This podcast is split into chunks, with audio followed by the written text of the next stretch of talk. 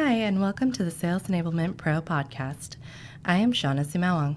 Sales enablement is a constantly evolving space, and we're here to help professionals stay up to date on the latest trends and best practices so they can be more effective in their jobs. Today, I'm excited to have Leon join us from Security Scorecard. Leon, I'd love for you to just introduce yourself, your title, and your organization to our audience. Sure. Thanks for that, Shauna. Uh, first of all, thank you so much for the invitation. It's, uh, it's a pleasure to be here. So, my name is Leon Hasid, and I've been working in B2B sales and business development roles for over 15 years now. For the last um, six months, I've been working at Security Scorecard, where I've been given the, the wonderful opportunity, I would say, to bring together two worlds that have been and still are a passion of mine that's cybersecurity and sales enablement and training, the latter obviously being the main area of my responsibility. What I do is I basically oversee enablement and training for all client facing professionals at Security Scorecard, which includes pre sales and post sales, about 100 people plus, uh, more or less. Very cool, very cool, and I, I, I love um, that you are combining two of your passions in in one, and I think I can see a, a lot of synergy um, between those two those two areas. Um, you, in fact, were recently included in a list of 100 sales enablement best practices, and you had been talking about the best way to measure sales enablement impacts on the bottom line, and that's by systematically tracking sales velocity. So, why do you think sales velocity is the most important metric for sales enablement?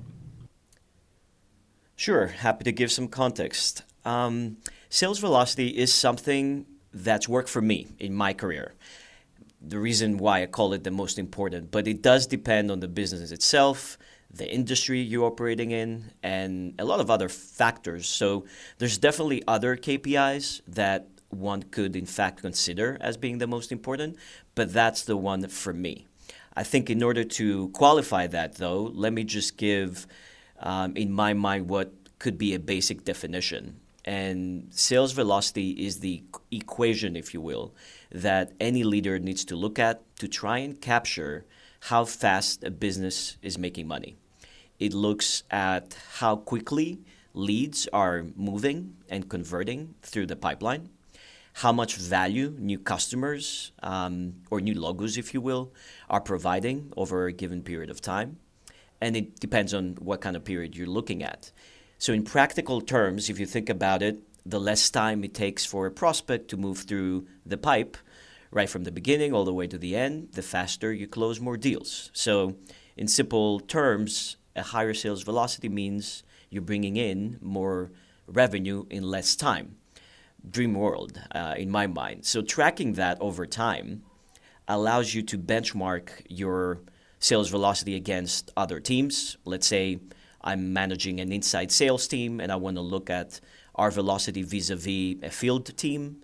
You are able to compare the the performance or the effectiveness, if you will, of individual reps uh, against one another or different regions, and also see how changes to the sales process is impacting the business uh, for better or worse. Um, what I've also done in the past is you can use it for more accurate forecasting and determine how the sales process you have in place can um, can be optimized for faster sales and higher conversion. So the reason why I think is the most important metric is because it allows me to always think in terms of the initiatives and programs that I need to consider that can have a direct impact on, on the company's ability to frankly make money and make money faster. And it's because it's based on the KPIs that the business is measuring regularly anyway. And I know we'll go into that later. Um, it's easier for people in sales enablement leadership roles to just show their value to their business um, on a continuous basis. Absolutely, absolutely. And I think you know, I think you're spot on. I think sales um, velocity is kind of one of those leading indicators um, that sales enablement can measure to understand where they can have really significant impact in real time. Because I think, you know, t- to your point, today's business is just moving at such a more rapid clip than it ever was before. So, how do you go about measuring sales velocity, and how do you correlate that as best as possible back to sales enablement efforts specifically? Sure. Happy to do that. Um, so there are four factors that affect sales velocity. It's basically an equation. The number of opportunities that you have in your pipeline, the average deal size, or what uh, the SaaS industry may be calling average selling price, so ASP, your conversion rate, and that's typically what businesses would call their win rate. And of course, last but not least, how long it takes for a sale to actually close. So the duration of your sales cycle. Um, to calculate sales velocity, and there's really only one formula, you basically multiply your opportunities created in a period by your ASP and then by your close rate, and you divide all of that by your sales cycle, uh, measured over the duration that you're looking to calculate sales velocity for. So if you want to do it in days, you should divide by the number of days on average that it takes for you to close a particular deal. The important point is that these KPIs can be used to calculate velocity over time. Hopefully, trying to figure out how to optimize any of the elements um, and what are the sales enablement program activities that you need to associate with those elements in order to, again, going back to what I mentioned earlier, allow the business to make more money faster. The beautiful thing about these KPIs, ASP, win rate, etc., all of these things are easy to track using CRM data. So Salesforce.com is the technology we're using. Any other CRM tool would apply here. Those KPIs are things that a chief revenue officer wants to take a look at anyway. So it's more about bringing them together to paint a more complete picture around how much money are we really making on a day on a daily basis or on a quarterly basis, whatever you're looking at. So you asked me about correlation. The way you try, or at least I try to correlate or maybe associate, if you will, sales enablement efforts with the improvement in that number, the sales velocity number. One person, one leader only needs to demonstrate how the program or the things they're doing is impacting any of the four KPIs. So let me just give you a quick example. Let's let's assume that in Q3 and Q4 of 2020, I want to be able to improve the sales cycle duration by shortening it by 30 days. If you remember, this KPI is the is the denominator in our formula, so a smaller number will actually create a higher velocity. That means that I should be thinking about the things I want to roll out in Q1 and Q2 that will have an impact on that. Maybe that's a new set of qualification questions that I train my reps on that allow a deal to move faster. Maybe that's a new certification process around uh, doing a product demo that looks to educate reps on a new way to position it. Or maybe a negotiation session where you know you're coaching reps on how to get access to to an economic buyer faster.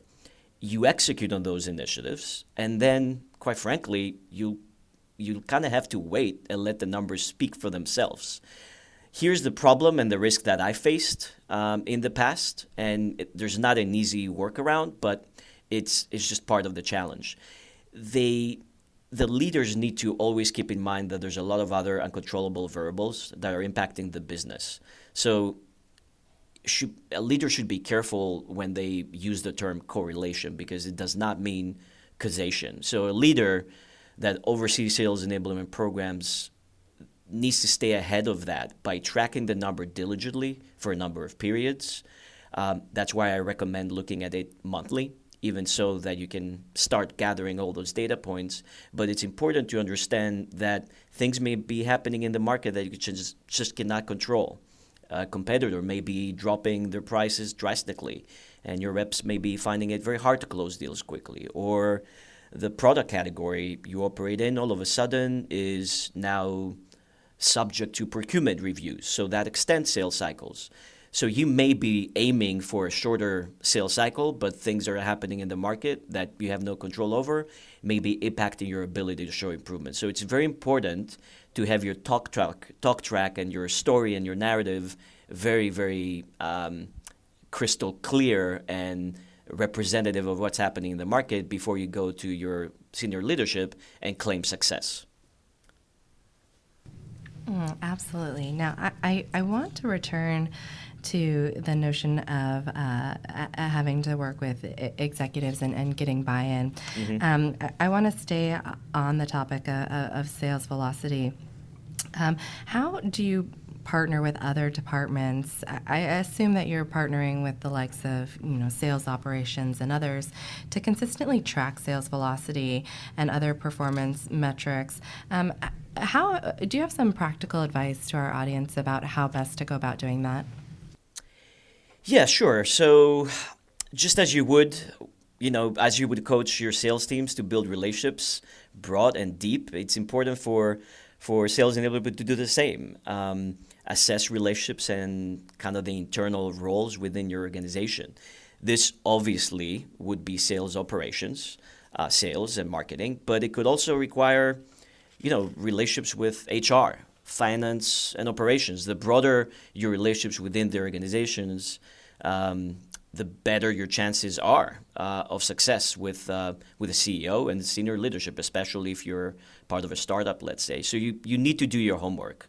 But you, you nailed it. The relationship with sales operations is pivotal. Um, for, for all intents and purposes, they, they tend to be the guardians of the data we're looking to capture.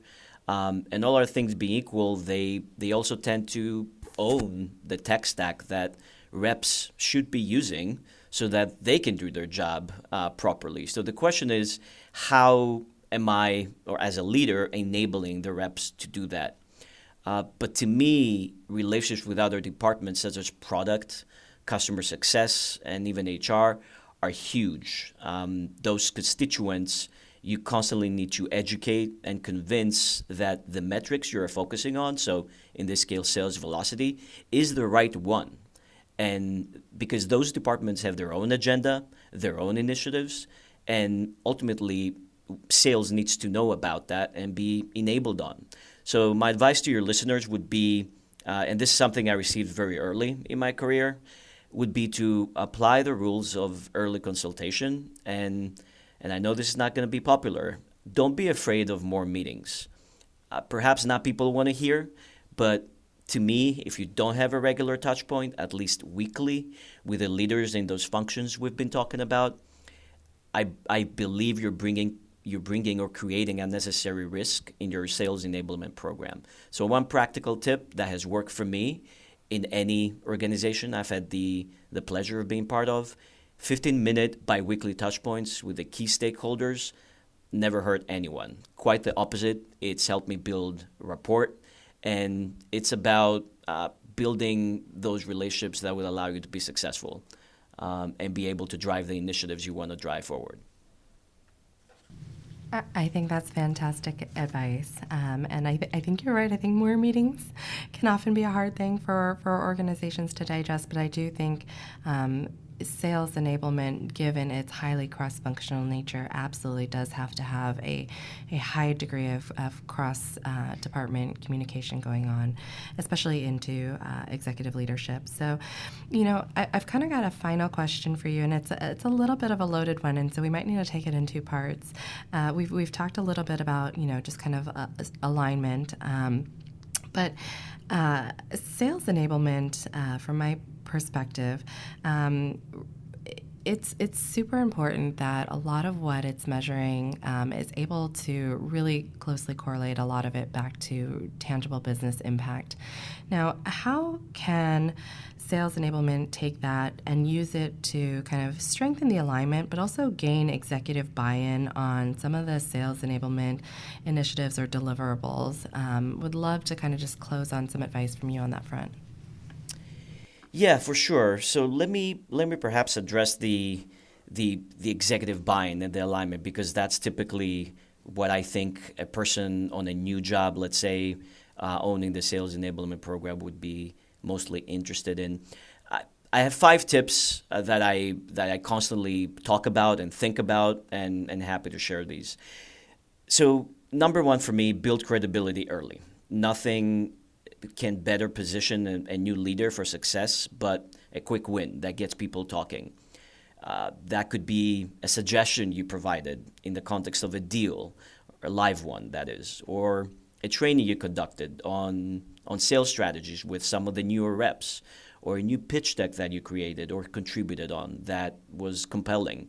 Anything that shows impact right from the get go, you, you need that equity before suggesting changes or, or any, anything new to that for that matter. Number two for me, and again, this is something that I learned early in my career as an account manager. Uh, as a sales enablement leader, you need to have a plan. That's a given. But to me, it's not about the plan, it's about the planning. And regardless of the organization you're part of, small, medium, or large, it needs to be a consensus building exercise, even if it takes you a little bit longer. Even if you are a Series C or Series D startup, you may think you're over engineering stuff not true. You need to bring constituents around the table. You need to be the facilitator of a conversation where you're collectively deciding what the sales enablement plan needs to be. And this is where, to me, that's where the magic happens. Uh, you'll be able to hear everyone's goals from senior leadership to the, the chief revenue officer and so forth. And that has worked for me um, in my career thus far. Another tip that I would have is act as if. Um, this is something I picked up from a movie, obviously, kind of uh, changing the, the orientation of it. But what I mean by that is you want to act as if you're in the shoes of other leaders and think about why they should be listening to you. There's no better way, in my mind, to gain that alignment you talked about um, than trying to associate everything you're doing with other people's goals.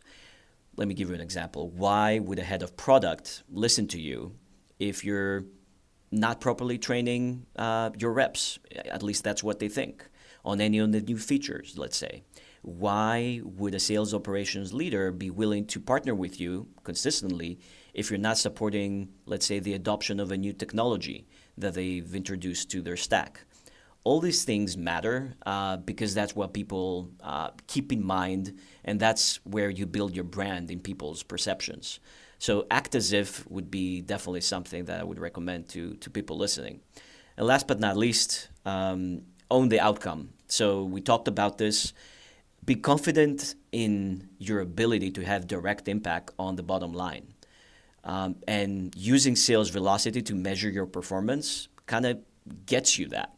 So before you even think about what the tactics may be that you want to introduce to the organization, my recommendation is to commit yourself to driving improvement by making it known firm wide that that's the basis of your evaluation.